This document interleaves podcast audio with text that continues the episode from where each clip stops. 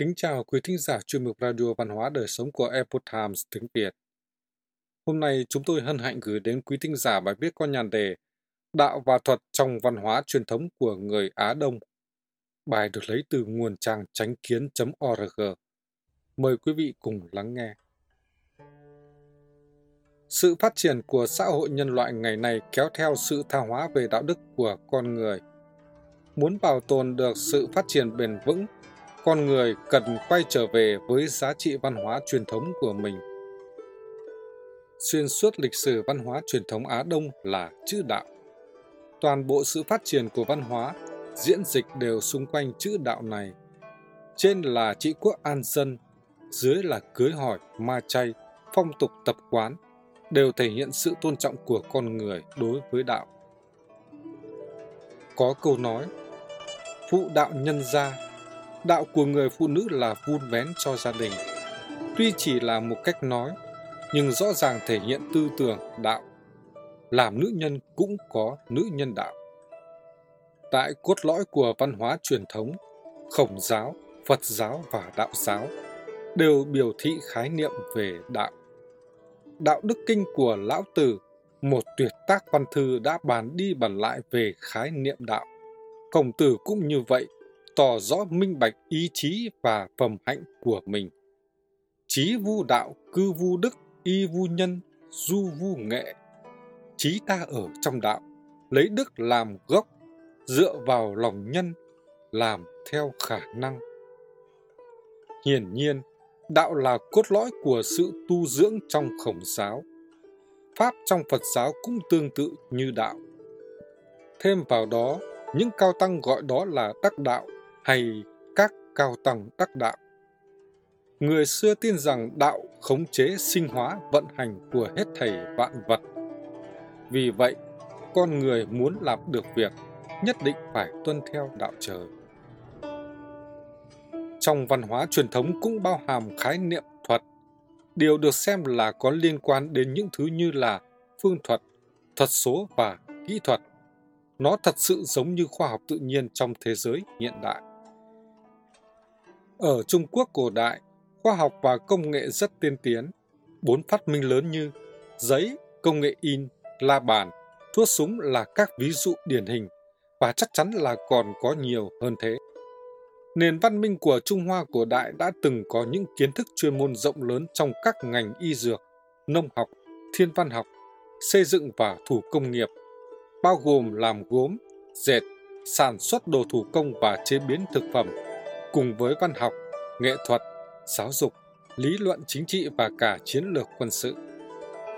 Từ hàng ngàn năm trước, người Trung Quốc cổ đại đã có những trình bày sâu sắc về thuyết quân sự và thuyết bày trận. Cuốn Binh Pháp Tôn Tử đã giải thích khá toàn diện về kỹ thuật quân sự. Nó vẫn còn được nhắc đến ngày nay và cho đến hàng ngàn năm sau. Trong thời Tam Quốc, Khổng Minh sử dụng trận pháp bát quái trận đồ trong các trận chiến, cho thấy chiến trận đã rất có hệ thống vào thời bấy giờ. Tuy nhiên, sự phát triển của thuật không phải là điều thật sự xuất sắc. Điều xuất sắc thật sự là trí tuệ của văn hóa Trung Hoa cổ đại, không chỉ thể hiện ở việc một điều gì đó tồn tại, mà còn vì sao nó tồn tại. Trên thực tế nó nhấn mạnh vào đạo hơn là thuật. Văn hóa chính thống Trung Quốc luôn coi nhẹ thuật nhưng kính trọng đạo và những người có đức. Kỹ năng và kỹ thuật thường bị xem thường là tiểu năng tiểu thuật. Lão Tử khuyên mọi người loại bỏ kỹ xảo và từ bỏ lợi ích. Kỳ thi tuyển chọn nhân tài của nhà vua chỉ kiểm tra thơ văn và lý thuyết chính trị. Điều mà họ cần là những người có hiểu biết thông suốt về nho học, có kiến thức rộng lớn về văn chương cổ lẫn hiện đại và có phẩm chất đạo đức xuất sắc.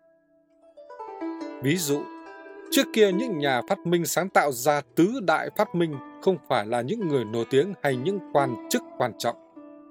Tuy nhiên hiện nay, có rất nhiều người nổi tiếng trong thế giới hiện đại lại nổi danh về tài nghệ trong lĩnh vực của mình, như là minh tinh điện ảnh và vận động viên. Người làm việc có thủy có chung, biết được nhân quả tức là gần với đạo theo sách đại học. Một câu nói này đã tiết lộ huyền cơ. Nói cách khác, muốn hiểu rõ đạo phải nhận thức được rõ cái gì là căn bản của sự vật, cái gì là khởi nguyên của sự vật, cái gì là nguyên nhân. Nguyên nhân đưa đến kết quả. Nó là quy luật căn bản so với những thứ như thuật vốn bị giới hạn trong những quy luật vật lý thiền cận.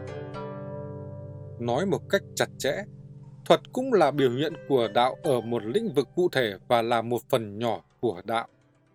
Tuy nhiên, chúng chỉ tương ứng với các quy luật mà chúng ta nói đến trong cuộc sống hàng ngày. Vì thế, đạo là căn bản còn thuật là tiểu tiết. Đạo là linh hồn còn thuật là thể xác. Như vậy, con người muốn từ căn bản giải quyết được đủ loại vấn đề của nhân loại, thì nhất định phải bắt đầu từ tầng diện đạo đức. Nếu không thì chỉ như dùng thuốc để giảm đau tạm thời, như chỉ bỏ được cái ngọn mà không biết được gốc rễ của vấn đề. Đạo lý này vô cùng trọng yếu. Cổ nhân đối với điều này có lý giải rất sâu sắc, có thể nói là tinh túy văn hóa của người Á Đông đối với nhận thức về nhân thể, sinh mệnh và vũ trụ. Trí tuệ của nền văn minh cổ đại đã đạt đến trình độ phi thường thâm thúy. Chẳng những nắm vững lý luận mà còn có thể tùy ý vận dụng linh hoạt. Ví dụ, người Trung Hoa cổ xưa hay nói tam tài, thiên, địa, nhân chính là khái quát các yếu tố căn bản làm nên sự nghiệp ở nhân gian. Nắm chắc ba yếu tố này thì coi như nắm chắc phần thắng mọi chuyện có thể thành công. Lấy binh pháp tôn tử làm ví dụ, tôn tử nói, binh giả là đại sự của quốc gia, là nguyên nhân của sinh tử, là đạo của tồn vong, không thể không biết. Năm điều gồm có, một là đạo, hai là thiên, ba là địa, bốn là tướng, năm là binh pháp.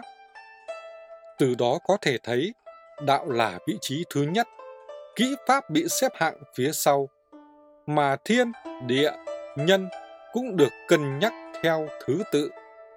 Mặc dù người hiện đại cũng nghiên cứu bình pháp tôn tử, nhưng chỉ biết học các mưu kế và kỹ thuật chiến lược, họ bỏ qua đạo.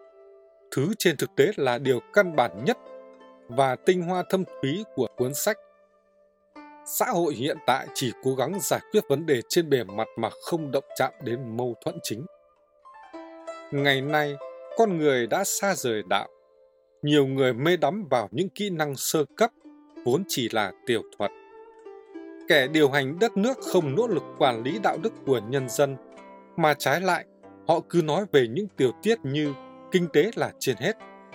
Sự ổn định đặt lên trên mọi thứ và những thứ tương tự làm thế nào mà một quốc gia có thể thịnh vượng và ổn định khi mọi người đều mong muốn thành công nhanh chóng vì lợi ích tức thời, với những quan chức tham nhũng đến tận gốc, không có công lý, nhân tính và niềm tin. Người quân tử chăm chú vào việc gốc, gốc vững thì đạo đức sinh. Khoa học và kỹ thuật hiện đại không bao giờ có thể giải quyết các vấn đề cơ bản của con người. Trên thế gian, người nào muốn hạnh phúc thì ắt phải tu đức. Quý thính giả thân mến, chuyên mục Radio Văn hóa Đời Sống của Epoch Times tiếng Việt đến đây là hết. Để đọc các bài viết khác của chúng tôi, quý vị có thể truy cập vào trang web e itviet.com. Cảm ơn quý vị đã lắng nghe, quan tâm và đăng ký kênh. Chào tạm biệt và hẹn gặp lại quý vị trong các chương trình lần sau. Kính chúc mọi điều bình an và tốt lành đến quý vị cùng người thân.